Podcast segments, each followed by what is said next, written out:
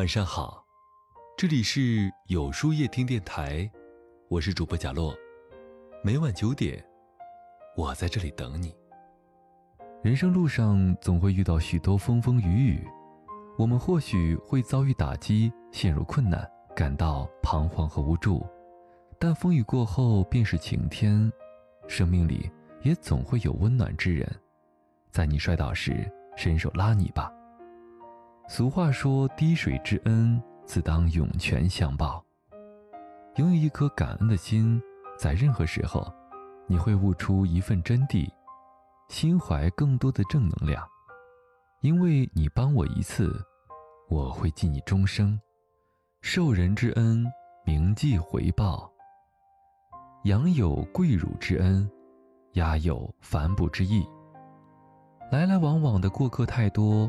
而贵人难遇，所以人要常怀感恩之心，尽己之力回报善意。一饭之恩，当永世不忘。大家都听过韩信报恩的故事，遭遇困难时，一米一饭羹就是生命之光。在韩信还未取得功名时，一日他在城下钓鱼，一位洗衣服的妇人。见他饿得饥肠辘辘，便回去端了晚饭给韩信吃。韩信十分高兴地告诉这位妇人，以后的他定会报答。而这位妇人却摇摇头，说道：“我并不是为了你日后报答才伸手相助的，只是心疼可怜你。有爱之人并不索取什么，但懂得感恩之人，却懂得恩情深烙心中。”待来日回报。后来，韩信屡建奇功，被封为楚王。衣锦还乡之时，他特意在泗口南岸拜见漂木，并赠黄金千亿，借以报答他的赐饭之恩。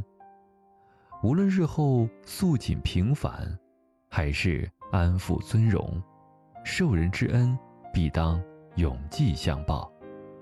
这是我们做人的原则。是我们的处世之道，珍惜愿意帮助你的人。有句话说：“别人帮你是情分，不帮你是本分。”的确如此，别人帮你并不是天经地义的事儿，愿意帮助你的人，是舍弃了自己的时间和精力，放下过往的计较和得失，才会在你最落魄的时候相伴左右。患难见真情。珍惜有心人。我们都知道，伟大的思想家马克思和恩格斯是患难与共的好朋友。但是，再好的关系，一旦没有注意维护和珍惜，也会像挂在蜘蛛网上的水珠一样摇摇欲坠。一八六三年一月七日，恩格斯的妻子玛丽·白恩患心脏病突然去世了。恩格斯写信给马克思表达丧妻之痛时。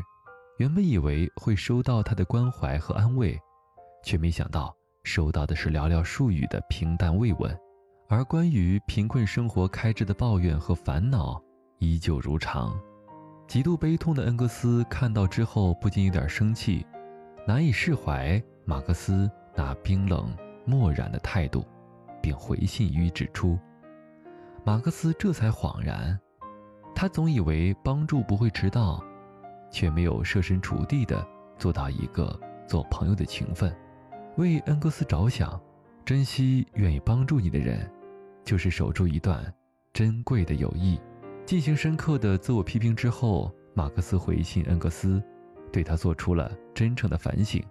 最后，恩格斯选择了原谅，还不忘在来信中加了一张一百英镑，帮助他渡过难关。茫茫人海。相知相扶的人太少，切莫冷落关怀你的人。愿我们都能收获清澈之心，金子般闪亮的情谊。帮我的人，此生不忘。希腊有句谚语：“忘恩的人是不能得救的。”记恩是时刻提醒我们要保持纯良和温暖，用爱和善意回报。人生漫漫，唯有不忘恩情，才能走出康庄大道，活得精彩阳光。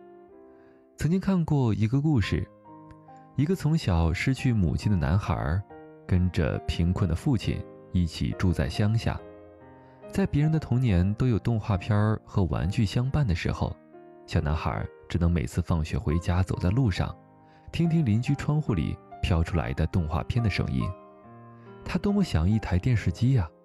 可是他不敢提出这样一个无理的要求。在一次爱心义工组织走访贫困户的时候，一位大学生走到了小男孩的面前，问他有什么愿望。小男孩颤颤巍巍地含着眼泪低下了头，说道：“我从来都没有看过动画片但是爸爸买不起电视机。”义工组织深感心疼，把他这个愿望列进了清单里，在大年三十那天为小男孩。送上了这份礼物，看着电视机上系着漂亮的蝴蝶结，小男孩哭了。从那一刻起，他就发誓以后要好好读书，考上大学，去帮助更多的人。后来，他顺利考上了理想大学的中文系，毕业后去了偏远地区当一名语文老师。他把这个故事讲给他的每一届学生听，每次都会在黑板上写上这样一句话。鱼之水恩，乃幸福之源也。小时候是这台电视机创造了我的童年幸福，从电视机里我看到了万千美妙精彩的世界，打开了我梦想的大门。我会永远都记住这些帮助过我的人。老师饱含热泪地说着：“为我们在寒冬里点亮一盏明灯的人，给予我们帮助的人，都不应该忘记。”不忘的是温暖和爱，是乐于助人的品质。愿我们都铭记恩情，此生不忘。人生来一趟不容易，能够碰到相遇，实属幸运。投之以桃，报之以李，互帮互助，美好温暖才会如期而至。雪中送炭之恩铭记在心，点点善意，传送更替。在困境中举起一把小小的炬火，其绽放的光芒和火焰就足以照亮多少人生。你帮我一次，我定记你终生。